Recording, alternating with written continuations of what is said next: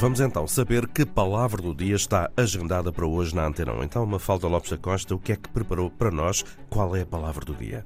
A palavra do dia é karma e na filosofia o karma é o conjunto das ações do homem a que se atribuem consequências determinadas e determinativas para o destino dessa mesma pessoa. Ou seja, no budismo e no hinduísmo, o karma é um princípio de causalidade que afirma que qualquer ação, seja ela boa ou má, gera uma reação ou consequência na vida presente ou numa encarnação futura.